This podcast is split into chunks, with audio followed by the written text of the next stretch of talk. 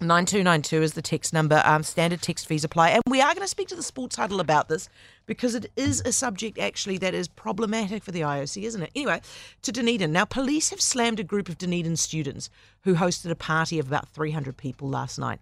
Senior Sergeant Anthony Bond says hosting the party was an act of, quote, blatant stupidity and was shut down by the coppers. David Murdoch is the Vice-Chancellor of Otago University. Afternoon, David. Afternoon, Heather. Are you cross at the students? Look, I mean, I think the main thing I'd like to say is the vast majority of the students are doing the right thing.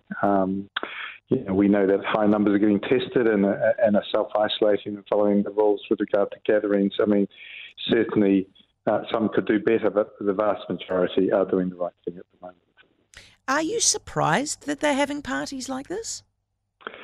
Well, no, I think that there is a tradition here, so having parties, no. But, I mean, there certainly has been an effort to follow the guidelines of the COVID protection framework grid as much as we can see. So, yes, I mean, not a surprise. I mean, we know that's a bit of a tradition down here. When you say that they're trying to follow the rules, that obviously this party wasn't. They weren't scanning anybody in or anything of the sort, were they?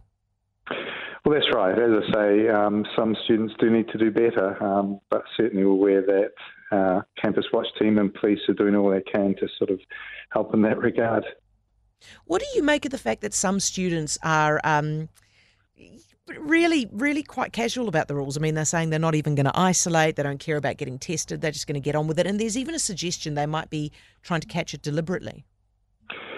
Yeah, I mean, those things are certainly a concern. I mean, all we can do is really through all our channels is communicate about the need to follow the guidelines, the concerns we have about mass gatherings, that they do pose a significant risk, and especially a lot of those informal social events are a concern. So we're doing everything we can to minimise the risk through passing on those messages.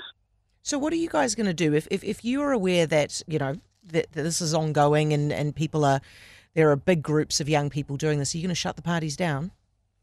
Well, there's, of course, a limited amount that we can do in that regard with people in the community, our students in the community. But certainly, as I say, I mean, we have a strong support to it with our Campus Watch team. We work very closely with the police. We work very closely with our Students Association, who are very aligned with us in this, and we're working hard to have a unified message. And as I say, I mean, the vast majority of students are doing the right thing. We just need to keep at it with those messages and for all the reasons we know.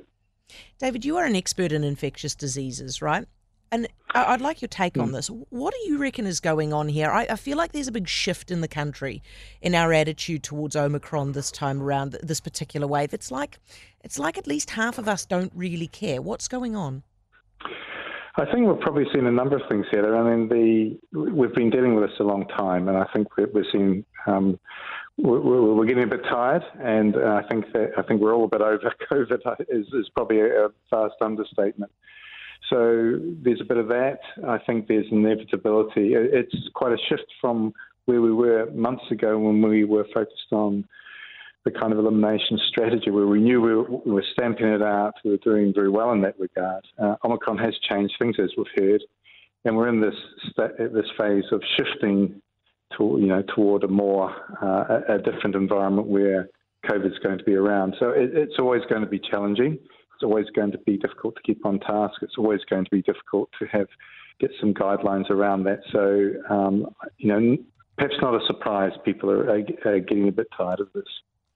Is there also an element of being a bit fatalistic about it? Like, if it's going to happen, if it's coming for you anyway, you may as well just get it over and done with.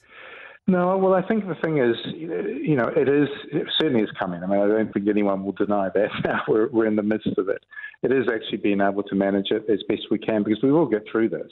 And it's actually trying not to get too anxious about it. It's actually just realising a lot of the activities now are directed towards actually slowing it down, and so that we can manage as best we can and keep going with our activities. So that's the focus. It's naturally quite challenging to do that and to understand exactly what happens because nobody has a crystal ball that will tell us accurately where we're heading. But it is that transition. I think that's been a challenge for everyone.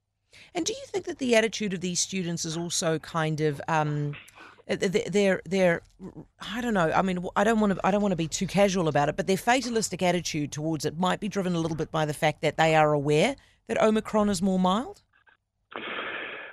And that could be, but again, I don't want to overemphasize the fact that, you know, I think the majority of our students are doing what we would hope they would do at this stage. So, you know, I don't want to overstate that, but certainly there is a view, and I think it's not just students. I mean, I think there is also a view in the community about the inevitability, but it shouldn't stop us actually keeping up with all the measures that we have in place, because it is really important that we are able to manage this as best we can, and by slowing it down, that's going to help us. David, thanks so much. Appreciate it.